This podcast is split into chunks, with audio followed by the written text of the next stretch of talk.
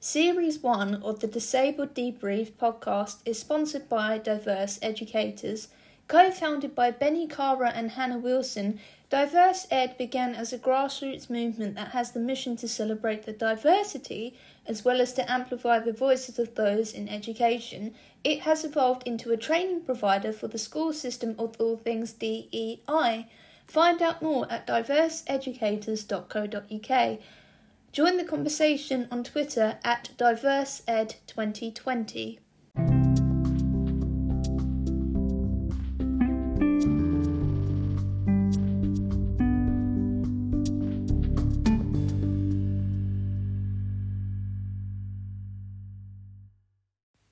Hello and welcome to the second episode of the Disabled Debrief podcast for Conscious Being magazine. I'm your host, Lydia Wilkins, and usually it would just be one other person on this podcast. Today's episode is a roundtable discussion about chronic illness in the workplace, and we'll be discussing things such as accessibility, reasonable adjustments, and other things that chronically ill individuals face regularly. We have three different guests today, and they'll introduce themselves to you. My name is Pippa Stacey. I'm a writer and a blogger and a speaker. I'm based up north in sunny Yorkshire.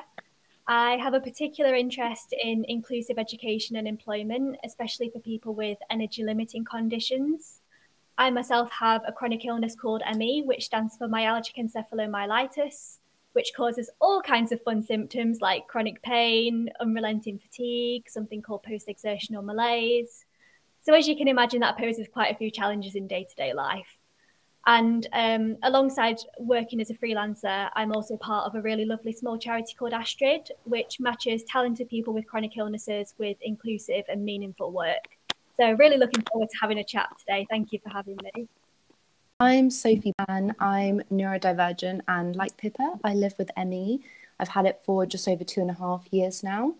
Um, so it's kind of like having a broken battery that won't charge, as well as feeling like you've got flu a lot of the time. Um, and those feelings especially worsen after any activity. So, as you can imagine, that makes working really difficult.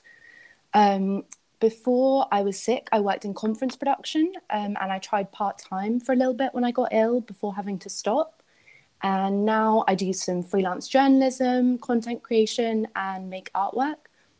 I do this all really sporadically um, at a low level, energy permitting, um, and it's all about disability, but with intersections with uh, sustainability as well. My work's been in the likes of Ablezine, PosAbility Magazine, Days, Sick Magazine, and Vogue Italia. And I prefer the pronouns they, them, but sometimes use she, her. I'm Punteha van Terheyden, and I'm a freelance journalist, um, formerly commissioning editor of Take a Break magazine. And I specialise in true life stories for the national press in the UK.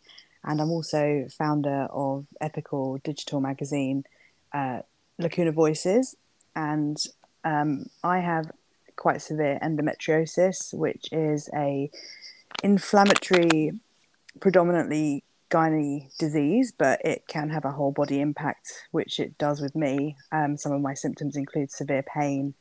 Um, for many people, it can manifest in different ways, but common symptoms include um, infertility, pain, sciatica, you know, leg and back pain, abdominal pain and fatigue. Um, and I've had it since I was probably about 14 or 15, though it took a good 11 years to be diagnosed. So um, it's mostly the reason that I went freelance after a staff career. And I also have a hip problem, which hasn't really been resolved despite a couple of surgeries. So the combination of the two is quite immobilizing. And that's kind of me in a in a nutshell.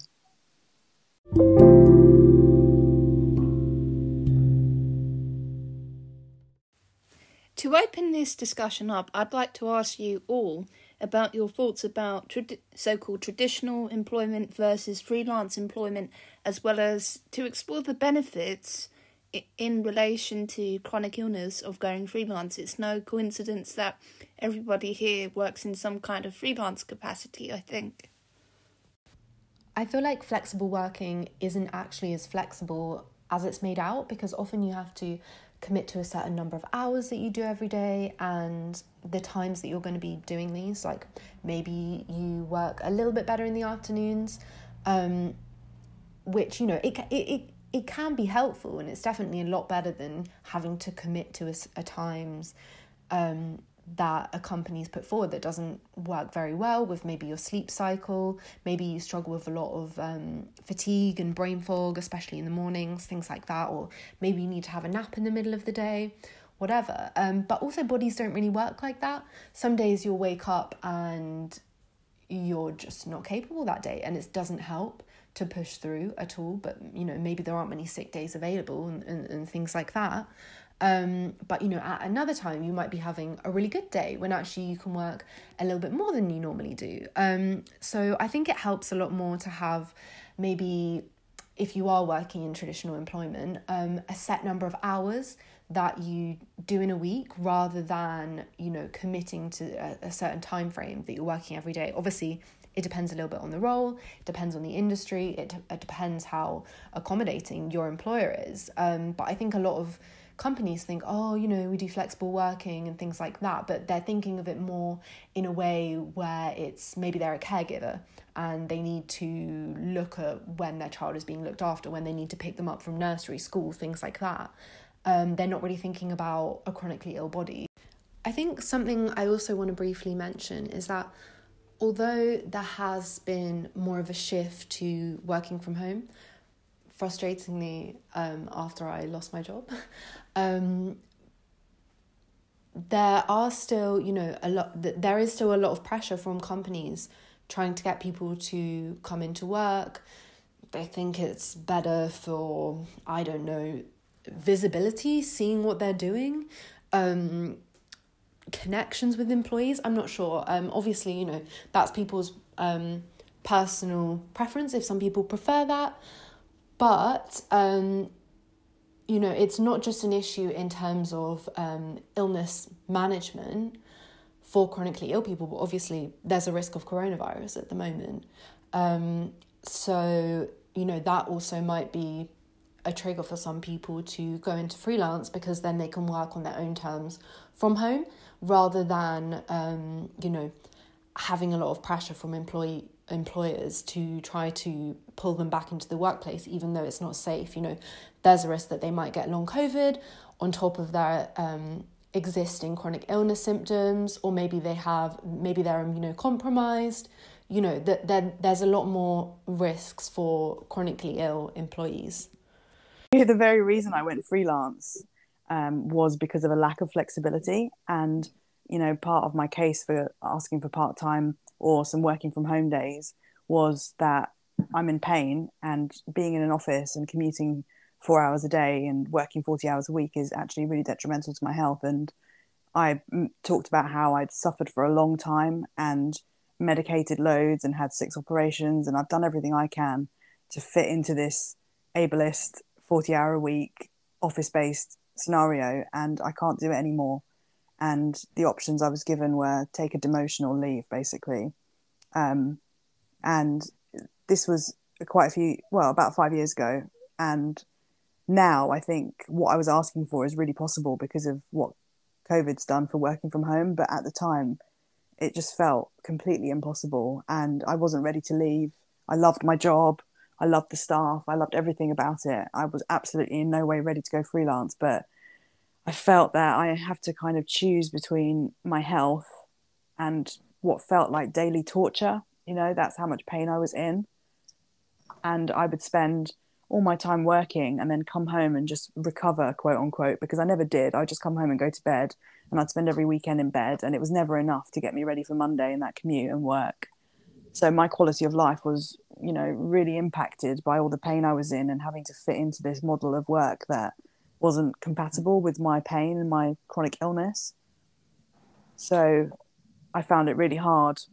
Um, but it's not to say that you know all companies have the same ethic or ethos about work. Even then, I, I went on to work somewhere else that had. Um, I worked four days a week from home, and I managed to write a team of writers, like ten writers, on multiple national titles and it was fine.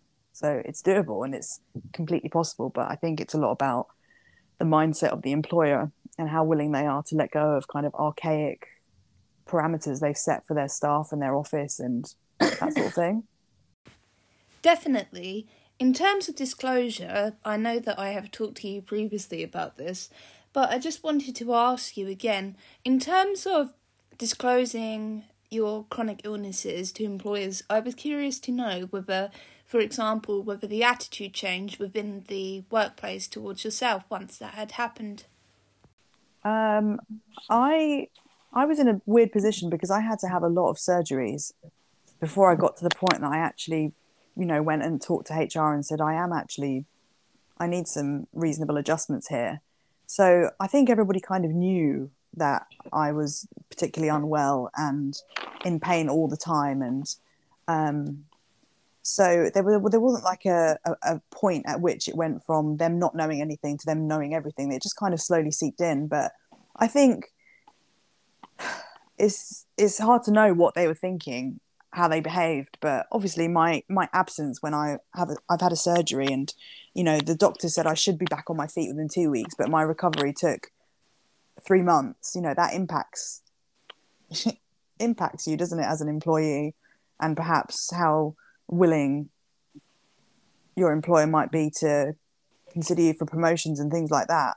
You know, there was never any official line either way, and I, I did get promotions during the time that I was very ill. But you know, it's more of a feeling, isn't it, about how you're how you think you're being perceived.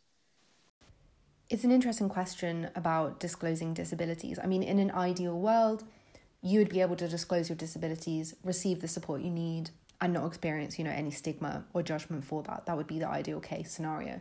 But that's obviously not the world that we currently live in unfortunately although some employers are more knowledgeable and supportive than others. Um, i found with other disabilities i have like autism and mental health problems they were things that i think were particularly stigmatized and also that i could with a lot of effort um, and other problems mask in the workplace. So I never disclosed those. But whereas when it came to ME, it was so obvious that I'd gotten sick and never gotten better. And I really couldn't sort of pretend that I had energy because, you know, that would leave me in bed for days. Um, so I really, really needed I needed change to, to how I was working in terms of reducing things drastically.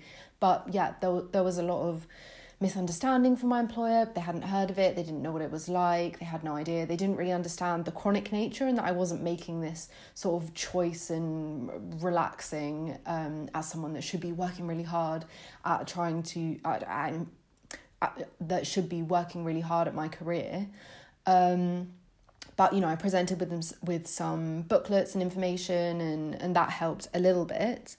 Um, but also another issue when you disclose, and obviously a lot of people know that that's why you've reduced your hours. Um, I decided to share it with people just to explain things, but obviously you don't have to do that. Um, but you are going to get some stigma, you know, and especially the sort of um, toxic positivity, and when people think they're being friendly, but it's still ableist, like saying things like, oh, I don't know how you do it. You're so inspiring. I couldn't live like that at all. You know, the implication sort of being, oh, I'd rather die if I was in your shoes, which stuck with me. It's definitely um, not the most positive thing to say. Um, but yeah, obviously, a lot of other colleagues were really supportive, and I've stayed in contact with them. Um, so it's a mixed bag, really. You just don't know who you're exposing yourself to, but obviously, it's that toss up between potential ableism and getting the support that you need. And in that case, I went for the support. Um, but now, um, I mean, I don't work very much at all, but when I do, I try to make it so that my disabilities are like a positive asset.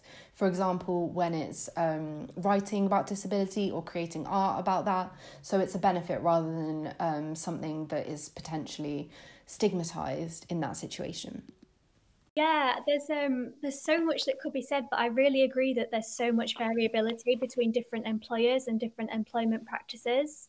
So even though we all know that it's kind of standard legal practice that an employer has to implement reasonable adjustments how that translates in reality really can vary um, on how the individual perceives them. We know that some are much more proactive than others. And that means that individual experiences of people with chronic illnesses can vary a lot as well. And drawing on my own experience, um, after I graduated, I moved into traditional employment.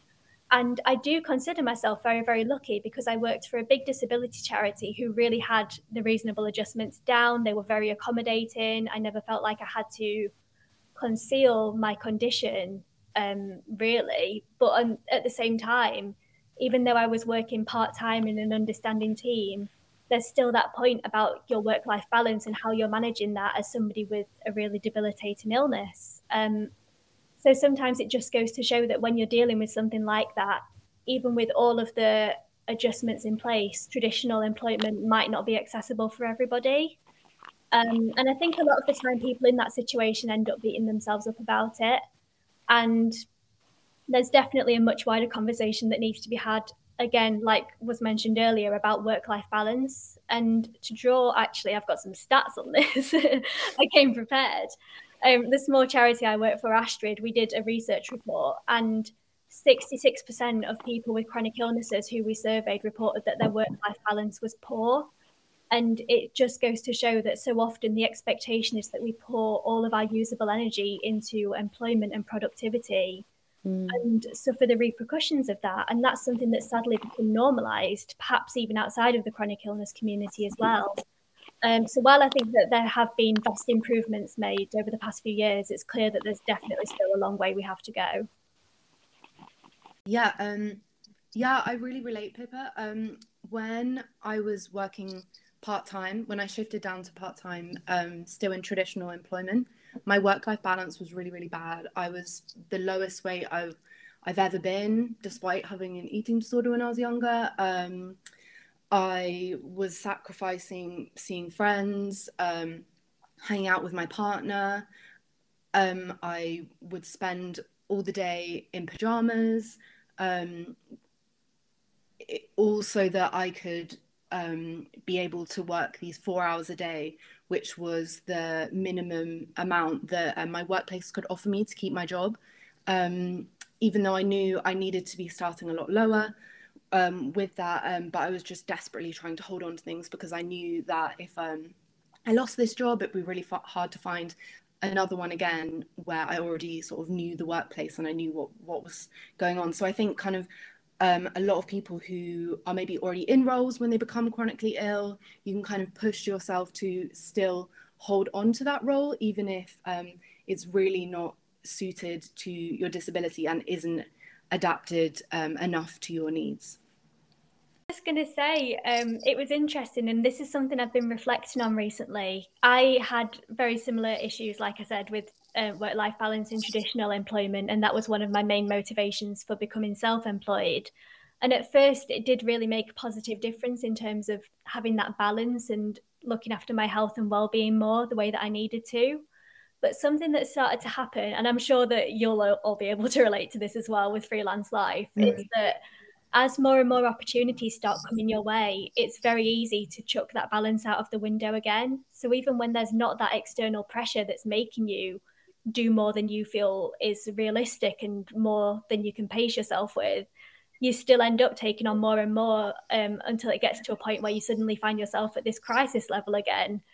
Um, so it's it's definitely something. It's not something that magically goes away um, if you move from employment to self-employment. And I think, mm-hmm. in a way, it's kind of a lot of it comes from internalized ableism and the way I suppose we've all be, been conditioned to believe that being productive is the most important thing. And there's I mean, there's so much more we could unpick there as well, but it's definitely a challenge. And the more I've been talking about it, the more it seems to be a really common thing in the chronic illness community, constantly feeling as though we have to prove ourselves and not always feeling like we can take those steps to look after our own well-being. Um, so yeah, there's definitely stuff that I think a lot of people can relate to with that as well. Totally. And I think when you're doing content creation or you're writing or you're creating something that responds to something in the news, it's all very, very timely as well. So, so you kind of think, oh, you know, I need to jump on things now, or the window will have gone to potentially get an opportunity in that, like if you were pitching a piece or or something like that.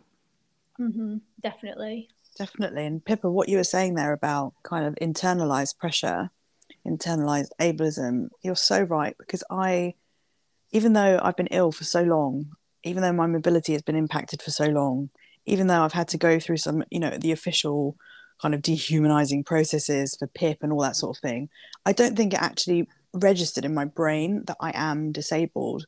And I was holding myself up to a very able bodied norm in terms of working. And it's taken me five years of freelancing to start being a bit kinder to myself and say, if I need to take a day off to rest, if I need to stay in bed today, like, you know, for instance, today I couldn't get out of bed until half an hour before this call from pain. If I'm in a flare, like, that's okay. I don't have to work the same way that my able bodied freelance friends do. And I think social media perhaps has an impact there where you see everybody on this constant roll of mm. commissions and pitching and writing and slogging and i have to remind myself sometimes that yes my mind and my creative ability is able to do all that but mm. my body is not and it's both comforting to recognize that and also soul crushing i don't know if that's the same for you guys but it is for me um Absolutely because I feel mm. like my potential is capped sometimes by my body's inability to keep up with what my brain wants to do, and it's it's a source of frustration and anxiety for me. But it takes a lot of work internally, doesn't it, to be able to mm. recognize and somehow adapt around that. It's um, it's really, I, it's a tricky one because I, I wouldn't wish it on anybody and yet at the same time it's always such a relief to know that you're not alone and other people oh. are going through it too like i've just heard yeah. everything you've just said there and thought oh my gosh it's not just me yeah. yeah definitely same with what sophie what you were saying about how you had to put all of your energy into work and it was making you you know forcing you into a position where you couldn't even kind of eat you know you don't have the energy and the time for it it's just really sad to hear that that that was your situation, but I can totally relate. Thank you. yeah, I think I think it definitely helps hearing from other people that we're all going through similar things, but also it's kind of um, it's so frustrating that it's such a structural issue, issue that so many of us are going through similar things. Mm. Definitely, I think there's a there's an issue that's created by employers by not allowing or advertising or desiring part-time workers more. Mm-hmm. I think if they allowed part-time workers, then you know I could, for instance, just in, from my own personal viewpoint, I could, I think I'm capable of having a part-time staff job.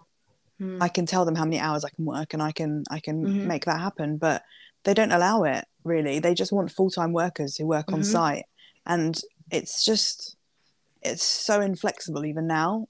I think yeah. we've moved past the office based issue with the pandemic forcing employers to make people work from home and realizing that, you know, nothing's going to fall apart. People can do it, but getting them to see that part time workers also bring something to the to their workforce, you know, I think that's a real slog. I don't know when we're going to get there. It's totally. I had um I had a friend who's also got ME um, email a job recently to ask if they were would be willing to split this full time role into part time, mm. and the response was just the classic. Oh, it's not something that we're looking to do as a company at this time. It would require more resources and all of this. Like, it's kind of seen as like if you hire someone with a chronic illness, they're seen as a burden, requiring more work, they're less yeah. reliable, they're going to be less productive for you, basically, is what it is, what it comes down to. Um, but there should be a, there should be a lot more job sharing. Even with my role back when I, I was in traditional employment, I asked if I could job share with someone else because we were both trying to do part time. But we she she was a, a caregiver. She's got a, a young kid, um, so obviously you know it benefits people like that as well. Um, but I asked if we could job share. She was really into the idea as well. Again, my employer said, oh, it's not something that the company's looking to do at this time. I don't think it's best for both of your careers. You know, oh. you're a young professional and all of this. And I was kind of like, you know, I, I I'm not going to be able to work. Like this, this is my only other option. I think it's kind of like there's a very all or nothing approach with with work. I couldn't agree more. And I, I've actually worked in environments where I've worked seamlessly as a as you know switching on and off with another commissioning editor especially without notice. You know, if somebody was ill, we would cover each other. We just slip in and out of that role with absolutely no disruption to Mm. the editorial team's workflow, no issues, no you know crossed wires. Like people are good at their jobs. Creatives are you know great at multitasking. Like what and many industries as well. I don't understand what the issue is with job sharing, other than employers being obtuse about it. I don't, I don't, I don't understand what the reason is for denying that. And one thing I'm doing with Lacuna Voices is if I'm ever lucky enough to have the funding to to you know employ staff, all of my staff are going to be working completely flexible hours, Mm. offered the opportunity to work part time. Everyone will work remotely. Because I've seen it work. There's no reason why you can't have a fully flexible workforce. And the thing is, when you do have that fully flexible workforce and you have the adjustments that people need, like the job sharing, the more flexible hours, reduced hours, the thing that a lot of employers are yet to realize is that when somebody is working in a capacity that best suits them, they're going to be able to bring their best self to work and give their very best self to their work. So Mm. if somebody's well-being is where it needs to be, they're going to do much better in their role than somebody who is completely burned out on the edge. Um, and I know that what's the right way to word this? I know that it's uh, it's a lot easier said than done, and I do appreciate that a lot a lot of employers might still have a bit of fear around it. So it's clear that there's a lot of work that needs to be done because so often the the, the burden of these things falls on the chronically ill person themselves. Like they're the one who has to negotiate these reasonable adjustments and perhaps Mm. fight for them if they aren't implemented as routinely as they should be. And again, to throw another stat at you, um, we found that 89% of the people we surveyed with chronic illnesses felt that their employer and line manager needed to be better informed specifically about chronic illness and especially Mm. the challenges that might differ from disability more generally. Um, and it just seems like there's and this this isn't new. So many people have been saying it for so many years, but I really think we're still waiting to see that shift that really is going to take these token, you know, statements about diversity and inclusion and make them actually apply to all the talented people that are currently missing out and the workforces that could really benefit from those people as well.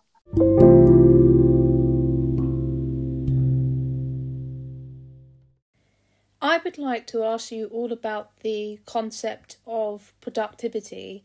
Um, a question to put to all of you. This is, I promise this is relevant. Recently, I read this statistic, um, a little bit spurious. Um, this was on Twitter um, from someone who said they were a psychologist, and it suggested, in terms of a study, once autistic people who are in the workplace have their access needs met, productivity in terms of the employee increases by 200%, and that is very often more than their neurotypical, i.e., not on the spectrum counterpart. Now, in terms of chronic illness, I would argue that things such as that are relevant across the board because that makes the case for if you provide reasonable adjustments and accessibility, productivity in terms of the business would go through the roof. And in terms of accommodating people who have a chronic illness, surely therefore that this must be a thing that should be done. I just always feel as though I need to prove myself. I need to be out there. And again, it's that whole hustle culture that's becoming so toxic. Um, so that's I don't know if anybody else can relate Yeah. to that. I'm sure Mhm. something a lot of people can struggle with. And it's just another it's funny because we're we it sounds like we've all had experiences in employment and in self-employment. And something that people ask me a lot is which one is better if you're chronically ill. And I just don't think there's a simple answer because there are definitely pros and cons to each and there's so much variability not just with the occupations but with what your personal career goals are and what your ambitions are so i think ultimately it's a case of weighing up what's going to be best for you figuring out how much wiggle room there is for each of them it's uh, i could talk about it all day it's there's so much to dive into but it's such an individual thing and i really think the power is in realizing that it's an individual thing it's not just a one size fits all approach employment it's so dependent on so many things, all the more so when you're dealing with a problematic chronic illness. Mm, and it's also that thing of like work makes you sicker, you know, especially with like CFS, um, ME.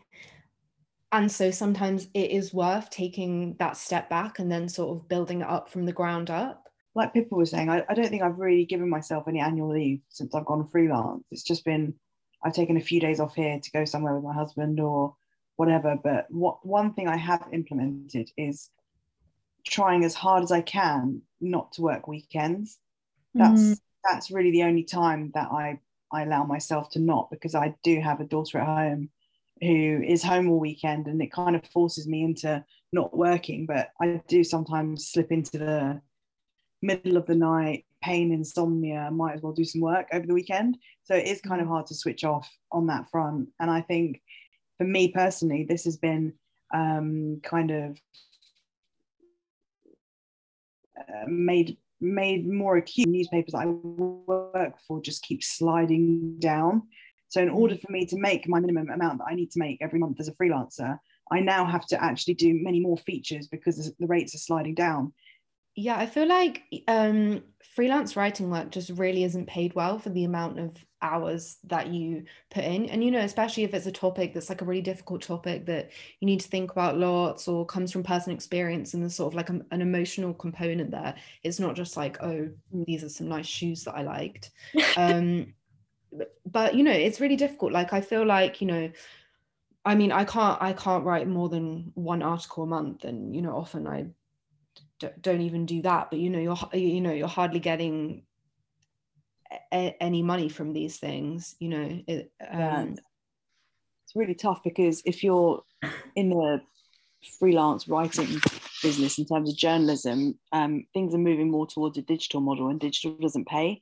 Print still pays that's if i didn't have print in my repertoire I, I wouldn't be able to survive as a like i wouldn't be able to pay my bills mm. to be honest but even on the print side, it's it's really sliding down, and they're doing more stuff in house rather than farming out to freelance like they have done for years. So it's mm. really difficult, really difficult. I find myself on the quieter weeks and months just thinking maybe I need to just give this up altogether and I need to look somewhere else, do something else. But mm. I've been I've been a journalist for 13 years. Like what else is there for me to do? It's really odd.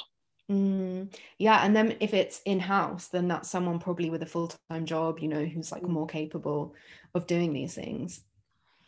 It's honestly yeah. why sometimes I'm just kind of, I do some content creation. I mean, I think kind of like, you know, I put a lot more, I, I use it as an outlet, you know, for like difficult things that I'm dealing with. And in some ways, it's kind of like a journal, you know, it's not just like work, even though it's often just unpaid work. But just the talk about pay, the thing because I know there'll probably be people listening to this who are interested in going freelance themselves. And the one thing I wish I'd done sooner with regard to money is talk to other freelancers and have that conversation, if of course they're willing to share, because nobody is obliged to share what they're earning. But I realized earlier this year that for the past three years, I've been radically undercharging for most of my freelance work, especially my work as a blogger. Mm. And that was an absolute face palm moment and I know I'm not very good at talking about these things, um, but if you can, it can be worth checking in with other people who are working in similar areas, especially people who are more established, and saying really politely, and of course, like nobody's obliged to share, but if you don't mind, could you let me know how much how you got to your figure kind of thing, even like a day rate, a general ballpark figure? and again i think another issue that particularly affects the chronic illness community is that we undercharge and we don't we don't always see the value of our own contributions which can affect the way that we work out pricing for things and that's definitely something i've had to do a lot of work on over the last six months or so so if anybody's listening to this and they are looking to go into it um, don't be afraid to have those conversations and to really think about what you're offering and the worth of that not just the hours you're putting in, but the value of what you're actually sharing and creating as well, because it's so easy to discount that when really that is the main thing. So please don't undervalue yourself. Easier said than done, but yeah. Yeah, definitely agree with that. And I think my tip for kind of like new new writers or someone who's new to freelancing is the first time that you um, are commissioned or given a project or contract or whatever with a new client or editor, magazine, whatever, always, always, whatever they offer you, ask for more. Because once they set that bar of that first payment for that first commission, it's really hard to go back the next time and say, actually, this time I'd like a bit more. If you establish the, that line of payment, you know what you're what they're what they have to pay you basically to do the job and it's higher the first time, that's much better all round rather than trying to go up higher the next time. Mm-hmm. It's good advice, but it's it's scary, isn't it? I feel like it's the type of thing where you know when there aren't that many opportunities coming your way, you just kind of want to jump on any yeah. that you can for any experience. But like it's it's really good advice, but it's um I no, feel like there's a lot of like internal things to like wrestle with there. I've done it with every single editor that I've worked with, and so far it's never backfired. You can always just say, That's great, like, thank you for the offer. Um, I had a figure, another figure slightly higher in mind. Um, this is what it is. And often they'll either meet you in the middle or give you that figure. Mm. I think, in a nutshell, I think what we can all agree, and I, the thing I wish I'd had somebody to tell me back when I was starting out as a freelancer is to know your worth. You don't necessarily have to be do what have to be doing what everybody else is doing. There's no right path. There's no real right or wrong when it comes to being a freelancer. At the end of the day you are the expert in your own lived experience. That's the most useful piece of advice anybody has ever given me so while being completely appreciative of all the barriers both in employment and self-employment really hang on to the things that make you unique and really just please don't forget how valuable you are because there's so much you can offer to the world um, so never lose sight of that. That's that's really good to hear. I felt like I needed that today. Thank you. Um, probably the one bit of advice I would give is that if you do go freelance, um, it's quite easy to still try and impose a nine to five on yourself. I know that obviously isn't possible with all conditions and illnesses and disabilities, etc. And it's definitely not for me, but there is this tendency to feel like in order to be um, successful or be achieving what you perceive you should be achieving, you need to still fit that nine to five. But the beauty of going freelance is that you are master of your hours. So, you know, if you want to work a couple of hours in the day and then go off and have a life or rest or whatever, do some house cleaning, whatever it is you want to do, and then come back to it in the evening and do a couple of hours then, like that is okay. You don't have to fit anybody else's model as long as your work is done when it needs to be done by. Then you know, use the autonomy you are inherently given as a freelancer to make it work for you that's one of the perks so definitely you know don't don't overlook it uh, that was all really good advice so i would say um, just in terms of where you're at with the working thing i would say if you're still in the traditional workplace it's really worth looking to see if there are any booklets that you can give your employers about your condition maybe that will be on a website a charity for your condition. I know Action for ME have got some really good booklets for employers that I've used, and that will kind of help hearing it from someone else rather than just hearing it from you. I feel like often employers are kind of um, thinking they're very concerned about not giving people special treatment, but I think it helps having it in a more official information booklet. If you're thinking about stopping traditional work, or you've recently stopped, I'd say you're still valuable, even if you don't work, and it's important about disconnecting your productivity from your worth. And if you're thinking about um, doing freelance work or going into that, um, just trying to pace yourself as much as possible.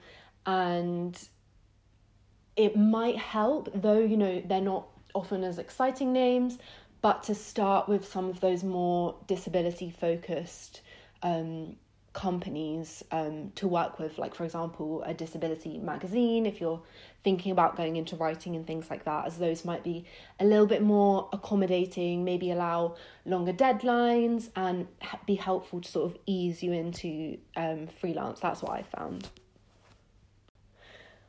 What I would say if you're thinking about going into content creation, I'm at the really, really early stages of this. Um, but you're obviously going to get free things before you get any money to do things. Um, especially, you know, if you've got a smaller number of, of followers um, and things like that. Um, but I think there's still value to be had in that, you know, especially as a disabled or chronically ill person um, who's not earning very much money. Um, on benefits or whatever, you know, it's really helpful to have um, a free tracksuit here, some free shampoo there, some free tea. You know, it's not kind of the thing that pays the bills, but it can you know, um, add a little bit of something in terms of things that you don't have to then spend money on. Um, like, you know, if you need a new jumper or something like that. Um, and really, how I got started was just emailing companies that I liked. Um, you know, you'd be surprised the the number of companies, you know, especially small companies. That was kind of who I focus on, like small sustainable brands, um, who are willing to to to give something to you, um, to then share with your audience. Um, so yeah, it doesn't pay the bills, but I think it's worth looking into. But obviously, you know, um, it's important to still pace yourself. It can become a lot of work if maybe you email a lot of brands in one go and then you hear back from a surprising number that they're willing to give you something.